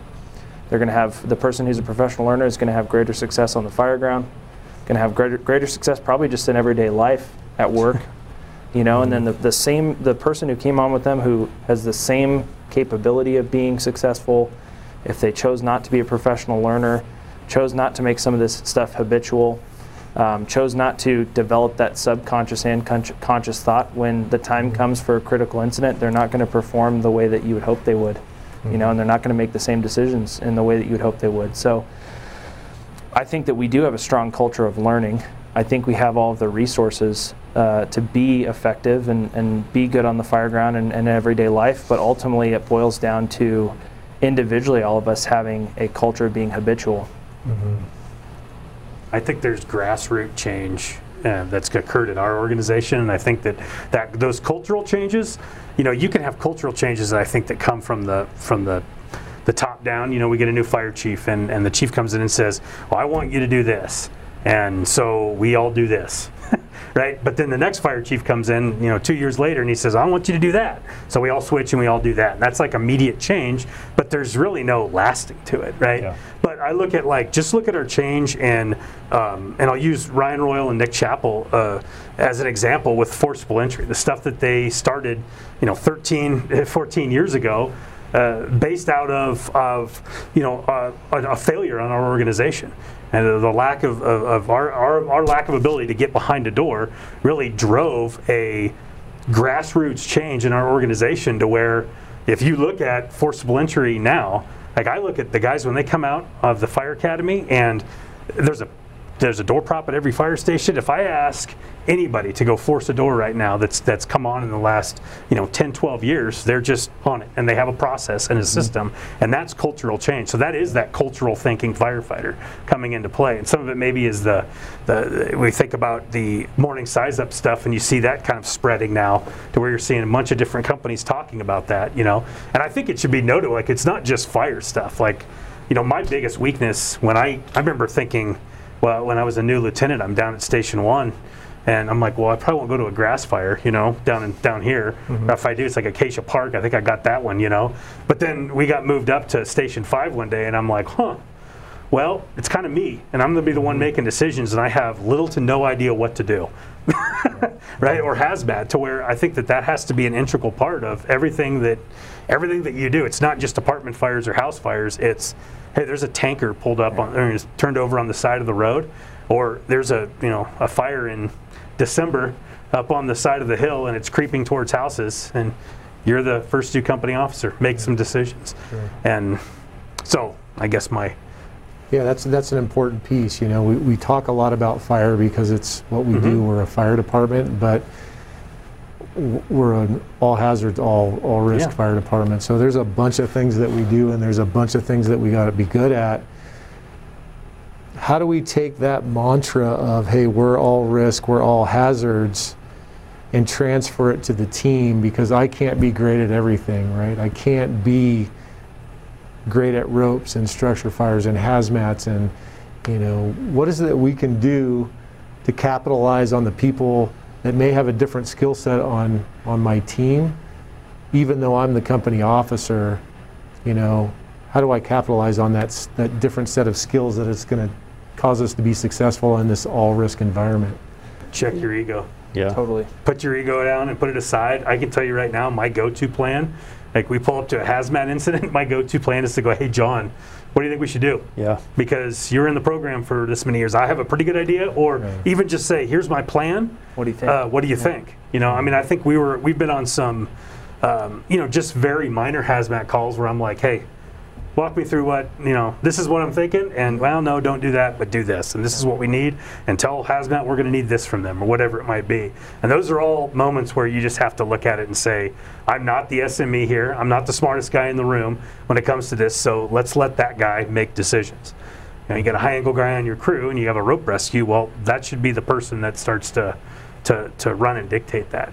I think the best part of being, I don't remember where I saw this quote, but it said the, but, you know, the most integral part of leadership is finding the right people and putting them in, a, in the position to succeed and getting out of their way. You have to be a talent scout. Yes, a talent scout is Yep. perfect, right? Yep. I, I I think um, for me, it's the leadership at any level needs to be willing to accept. I, I use the word failure, but you know um, um, that things are not always going to go correctly, mm-hmm. and and uh, I guess my my example would be. Um, I'm sure there's company officers out there right now that don't want to make a decision that steps outside of what policy says. Mm-hmm. You know, if it says it inside a policy, this is what I do every time. But we work in a world that's that's very gray. And, and yes, policy is there for a reason, and we should follow that as closely as possible. But sometimes policy doesn't answer the right question or give us the right answer. You know, sometimes we have to look at what the mission, the vision, values of the organization, what leaders' intent is, and then interpret that interpret that as a as a leader and go, okay, policy doesn't fix this problem, but in leader's intent says I should do this. That gives me some flexibility. So I think when you look at the leadership positions and from the top down, the top down has to go. It's okay. You know, sometimes you're not gonna, you know, knock it out of the park, and um, and there has to be a, a level of, of forgiveness to a point you know not without not without consequences. I mean i think there's you know should be co- consequences when there's problems or things happen but you know there's a difference in in spilled milk of, of somebody knocking the glass off the table and somebody accidentally bumping it off the table and it's like okay those are two completely different things so i think it's Leniency, maybe. yeah Yeah. yeah, leniency would well, be a good and I guess I'll use um, IRIC Yeah. as the example because I think we're good as an organization saying, hey, here's your guidelines. If you need to step out of the guidelines, just justify it. So Yeah. IRIC, the, to me, is the easy example. Well, we show up, mom comes running to me and says, two of my family members are still in the, still in the building. We've got to we've got to forego IRIC. We're going to let everybody know we're going to make this decision. However, everybody's standing out front saying the building's empty, it's just on fire, there's nothing there. And we forego IRIC, we probably don't have justification for that, for mm-hmm. stepping outside that, that, that, that requirement that we have, so. I think part of knowing and understanding policy procedure is knowing when it doesn't apply. Yeah, You know, knowing when you can say, "Hey, I'm not. This is this doesn't work here." yeah. what, like you said. what was the so we're trying the not always and never but the Um, Should and Is shall, or Should- I'd sometimes and maybe, usually and uh, Sometimes usually usually. and rarely. Usually I- and rarely? Yeah, usually Yeah. and rarely. Yeah, I think it's, it's a great opportunity to get away from the we're always or we're never. Yeah. And Yeah. I mean, usually we have IRIC set up on the fire. You Yeah. know? Right? But there are times when we just say no, we don't. And I actually think uh, you know Hollis Stanley is acting uh, lieutenant at Station One. We just had a fire recently with them where he said, "Hey, we don't have IRIC right now because we don't have RIC or IRIC set up because we have every company working because of the scenario of the situation." And it was very very apt Yeah. and very easy to justify. You know, and I think about that from the from that perspective, just knowing, Sure. you know, even as an acting company officer, saying, "Hey, I just didn't set it up because I didn't have enough resources to, and I needed people to do this." Right. Yeah, No. It's the, like I've always told you guys, is Yeah. when I come to you and say, hey, why did you do this? It's outside of policy, and, and you go, this is the reason. Mm-hmm. Okay, sounds good. It's when you go, um, I don't know, I didn't really think about it. Yeah, That, that's when we have issues, right? yeah, of course. So, last thing I want to touch on before we go is what role does trust between all of us play in being a thinking firefighter and, and critically um, allow us to function as a thinking fire department of, of a group of thinking firefighters? So, let's talk a little bit about trust. yeah, I would say trust is the foundation for all of it. You know, it's the glue that holds it, more the glue that holds it together. Maybe not the foundation, but Mhm. kind of what puts everything together. We can't do this job without having trust in each other. You know, whether it's um, team member to team member or um, you know subordinate to boss. Um, you know, at each one of those levels. You know, and trust just doesn't happen overnight. You don't. I don't just walk up to, you know, you know John Roy and go, I trust you. You know, I have trust in John Roy because we've put the, you know, say blood, sweat, and tears in to build that trust and, and make our what's that? A lot of Lot of tears. tears. yeah, not not a lot of blood. Oh, you know, a lot of sweat. A lot of sweat, yeah. Probably a lot of tears. Yeah. you know, but we you know put the effort in. We put the work in to to build the trust. And I look back at the teams that I've been on throughout the military and in my fire service career, And the teams that I've had the most trust in are the ones that I've worked the hardest with or I've suffered the most with. Mm-hmm. You know, I mean, that team that, you know, back in the Army when we spent an entire night, you know, without the right cold weather gear, freezing all night long, but still doing a job, and we all did it and we got through it together. That was a level of trust that was built within that group. And so it wasn't just that I knew that that person was capable of performing a task or doing the job, but I knew that that person was going to be there for us as a team. And uh, so I, I think trust. Uh, Garcia talked about it in his in his uh, retirement letter, like how big a trust is. So I mean, it's a huge part of what we do. What do you think, John? Yeah, I mean, I think trust drives pretty much every decision that we make or we don't make as a team. And, you know, to piggyback off of what you said, trust is earned, you know, and the reality of our job is that structure fires are high risk, you know, low frequency events. So, how do we cultivate trust when we're not actually on a structure fire? And I think it's all the things that we've talked about, in particular, the ability to sit down as a crew and tabletop uh, those critical incidents, and it pays dividends on the back end. And that, that I think this is a good opportunity to talk about that structure fire at Stratus. Um, we had a structure fire in last last summer on engine eight. It was me, Lynch, uh, Kent Smith, and then our fourth class Mike Dodson, who has since left us. Um, we turned out of the station on airport heading east, and we were on a medical call, and we saw a header. So you know, un, unprepared to really get ourselves in the mindset, I guess, of being on a structure fire, but it wasn't necessarily a shock, right? We turn the corner, we see a, a header, it's a structure fire. So we get our gear on, and in route, we're, we're already talking about, you know, what we're thinking, where we're going to turn in, where we're going to access it, talk about water supply. We go to turn into the, uh, the complex, and there's two entrances to the Stratus. There's one on the one off airport on the east side, or excuse me, the west side, and there's one on the east side on Murray. And we took the west entrance because we couldn't really figure out exactly where the structure fire was. The moment of trust came in where we don't know exactly where this fire is. So Lynch jumps out of the rig. Not, it wasn't moving. I was stopped.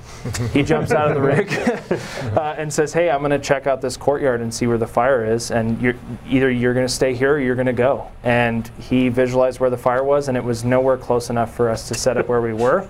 So he said, "Okay, you're going." Immediately, we had some established trust there because I had to basically drive around the entire complex, park in a, a good spot, make a determination as to whether we're going to do a quick attack or whether we're going to try to find a water supply. And then now Kent stretching his hose line, you know, locating the fire, picking the best stretch for that situ- situation. And, you know, we were in the fight pretty quickly. But that separation between the officer and the rest of the crew, you know, showed a, a great deal of trust. And I don't think that that trust and correct me if I'm wrong, but I don't know if you would have had the same level of trust if we hadn't earned that or established that on the front end. No, probably not. And I think about that. a lot. I mean, we worked we worked together, trained together for not you know even at the time you know Kent and I hadn't worked together very long, Right. but we had trained so much together. You and I had worked together for a, for a while, so. Um, when we pulled up to that, not not being able to tell which entrance to take, and then you know, as soon as I got out of the rig and I got about 30 feet away, I immediately realized like, well, at least this parking lot that we're in right now is definitely wrong.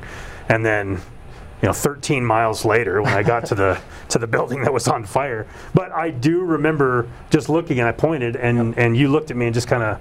I, I pointed to the driveway and I said the you know furthest here and you just looked at me and kind of okay and I knew like well he's going to get there you know eventually so uh, I think that when you when you talk about trust in that regard I didn't really have any reservations about doing Right. that and to me that's a good thing because that means our crew is is cohesive and, and we knew and understood kind of what the role, the expectations were. And to be honest with you, I didn't give any direction once once we got there. Right. You know, I mean, and if you look at the helmet camera footage from that, I think it's less than it's less than two minutes from the time you pulled the air brake until we were inside that apartment that that, that Kent and Mike Michael Paul Dotson were putting water on that fire and had that fire knocked down. Right. And so while there was a delay up front, um, you know, we, we goes maybe to what we were talking about before, how fast we are now. Right. But I think that that was all built, built on and all predicated on trust. Yeah. And I look at that from a company officer standpoint. That if you're not building that within your own crew, and if you're not setting people up for success and building that trust, then there will be a breakdown sometime, right.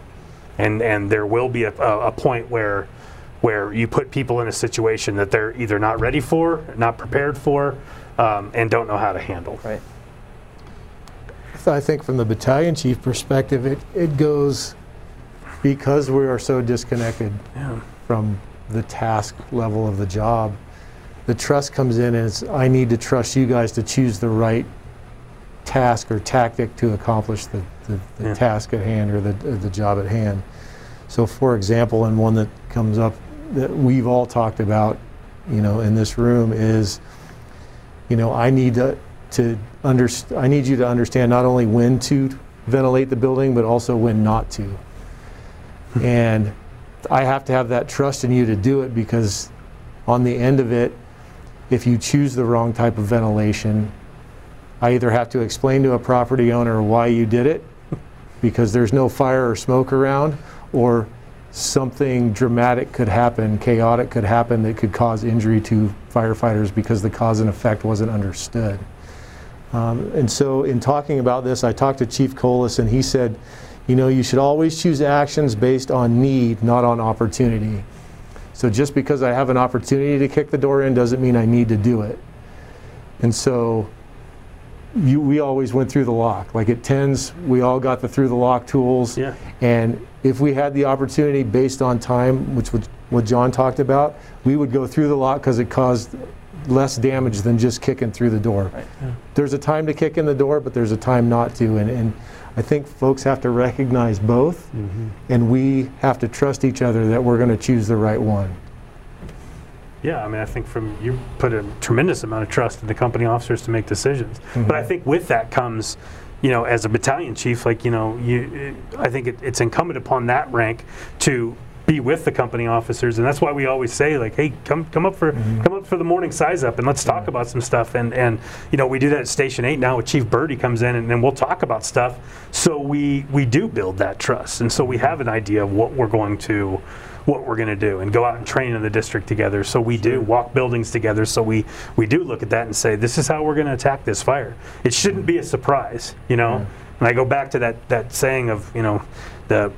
I think Andy Fredericks has attributed to it that the, the garbage man doesn't turn the corner on trash day and see a bunch of trash cans lined up on the side of the street and be like, I don't know what to do here. Yeah. You know, it's Where like- did this come yeah, they're, they're expecting that, right? Yeah. We should expect that when we show up, hey, we know how to handle this situation. Should have thought about it beforehand. Sure.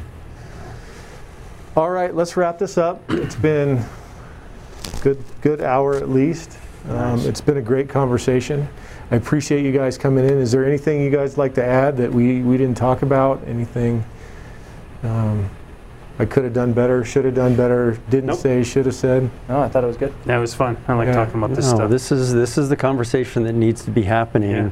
you know, at every kitchen table, at every firehouse, and and you know, go, going back to trust, it's like you have to have the trust in your boss or your crew to have the conversation and speak your mind and go, this is what I would do or this is what I would not do. Um, if you don't have that trust there, then you're not going to have the conversation. You're not going to get to this point. So, yeah, I just, you know, and this is kind of the early stages of this podcast, but I think this is a great way for us to kind of kick this thing off and and put this out into the fire stations and, and, and hopefully this encourages very similar conversations and I wish we could capture them all Yeah. you know, and, and, and just kind of start down this process of, of uh, kind of building these relationships. yeah. I guess I do have one one last thing. So Sure. you know, the last time we met, just to kind of prepare for this, we talked about wrapping up with action. You know, what's an action that you can take to start cultivating this idea of being a thinking firefighter? And I think, you know, we've touched on two big things. The first thing would be every single fire station in the city can sit down as a crew and go to YouTube and pull up a structure fire, whether it's a commercial or residential fire, every morning and size it up and talk about, you know, what you're thinking in, in your capacity. And then I think the second thing too is, you know, with those critical skills, if there's something for you that's not habitual and that you can't switch to the subconscious, like mm-hmm. that's probably what you should be working on in the near future. You know what I mean? Yeah, absolutely. All right, thanks, guys.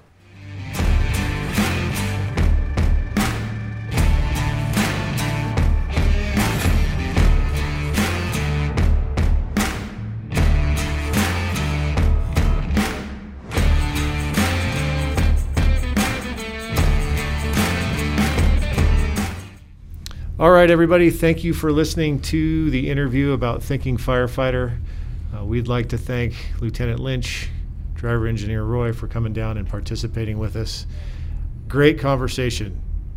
Uh, I learned a lot about what a thinking firefighter was. I kind of, and that's now more well defined than it was was to me in the past, and and I can think about the role that I'm in in the training division and how I can help you know those in the fire department become thinking firefighters. Yeah, it's also for me. It really um, helped me understand that the becoming a thinking firefighter there it, there's not really an end to it. You know, it's going to be a continual process.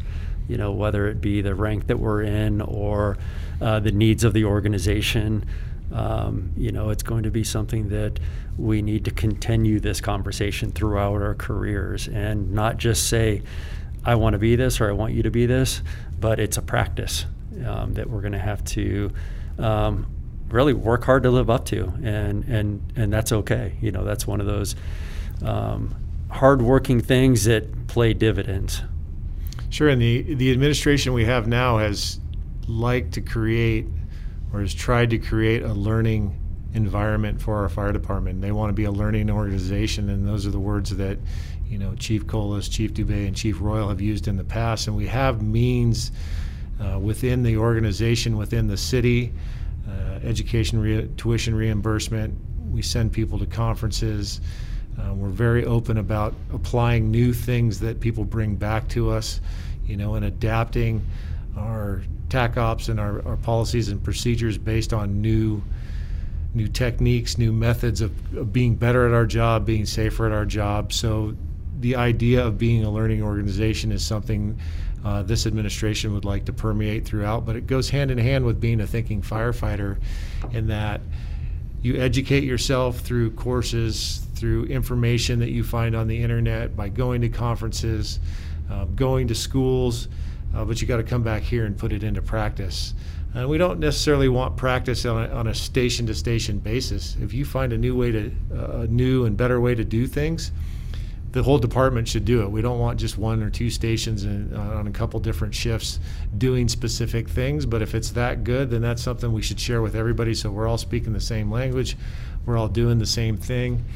Uh, and once we've got the education, we've got to come back here and we've got to practice those skills because without the practice, the skills go away and it just becomes another thing, right? Yeah. Um, so you're right. It is a lifelong thing. We should be lifelong learners, educate ourselves, and then practice those skills uh, so we can get better at them and maintain them moving forward. Yeah. I, cool thing about that right now is so we have the um, administrative side that is 100% on board that wants us to continue to learn and the very cool side of this is we've got a young, hungry organization out there. And they're hungry for information. They're hungry for training. They're hungry for, you know, the education and wanting to spread that information.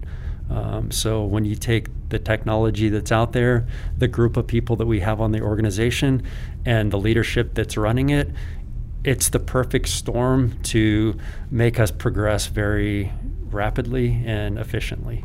Sure, and we were at Station Eight. Josh and I were at Station Eight uh, a couple couple days ago, talking to the group about canal reports and, and that how that's changing. And we we talked about um, this department's ability to come to the training division to get the training that they need. And I want to express how important it is that the folks out on the line who are in it day in day out, who know the weaknesses, who know what they want to get better on, what they need to get better on, that they bring that back to the training division because we're stuck in our silo here. We're not out on the alarms. We don't sit at your kitchen table necessarily all the time, so we don't know what you need. And we won't know what you need until you bring it to us. So please submit your what training you need. Please submit topics for this this program. Um, we're, we're having a really good time doing that. We're hoping that you're having a good time listening. Um, but come to us, make the fire department our training division, not just the training division in and of itself trying to do everything. We don't have the people to do that, so we need your help to, to bring that to us. Yeah. I think it was, it might have been Josh Talbot that said this the first time that I heard it, that it really, um, it made a lot of sense to me. It's what you mentioned earlier, Chief, is the words that he used were a lot of what we have, a lot of our skills are perishable. We have perishable skills. And I don't think that we always recognize that until it's too late. Um, and so, you know, these conversations that we're having, the thinking firefighter, the ones that are going on in, in the in the firehouses, are what are making us better and not allowing us to forget all those all those little details of tasks that we used to perform. Um, so you know, I think it's just a good reminder that the skills that we have are perishable, and we have to continue to um, put the effort in to stay up on our skills and be the organization that we want to be or that we that we say that we are. Well put. Thank you again for listening. We're going to follow this up with Meet CSFD. We're going to do two this week. We're going to do both Bryan and John. So stick around, meet those two. We'll also do another out the door with some new music this week. Um, we'll put um, credit to them before we play the music. It's all amateur musicians struggling to make a living, uh, free license for us. So we'd like to get that their word out so we can use their music and you can enjoy it and you can go support those struggling artists. So thank you again, and we'll see you again soon. See you next time.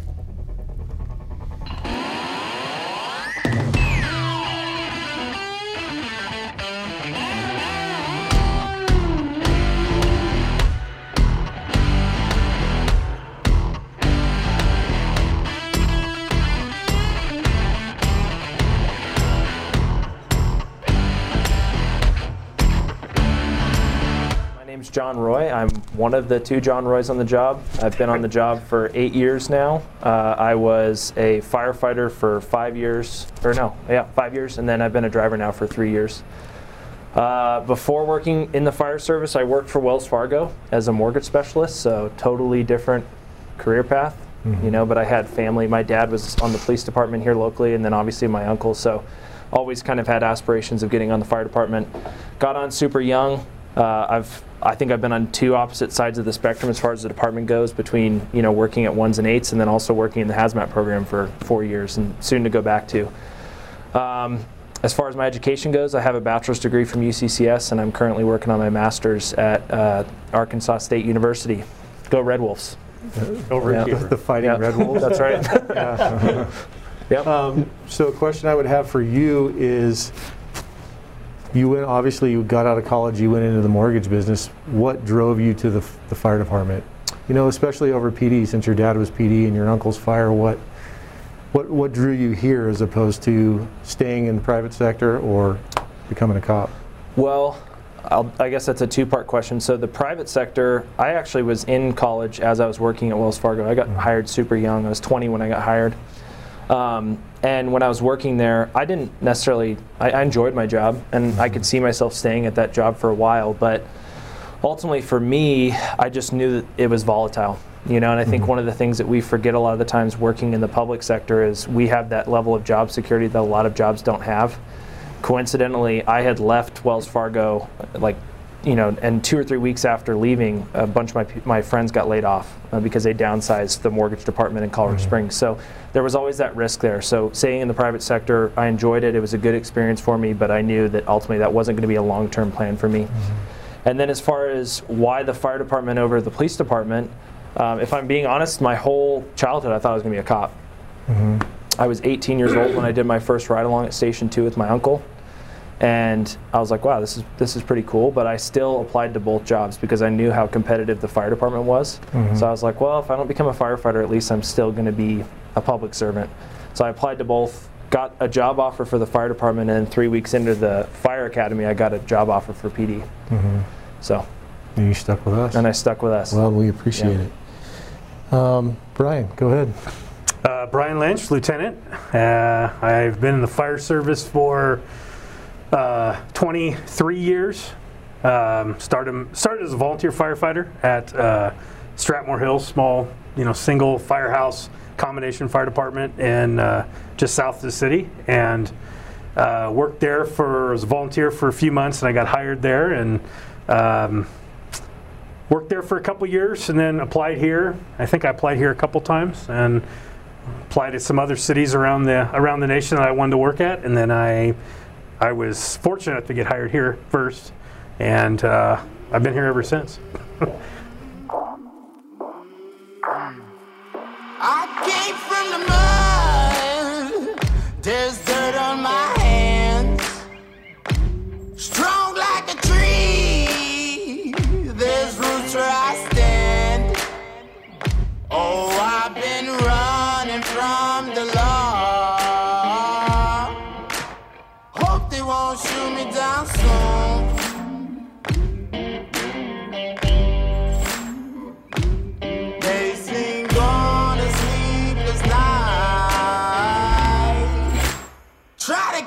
to catch me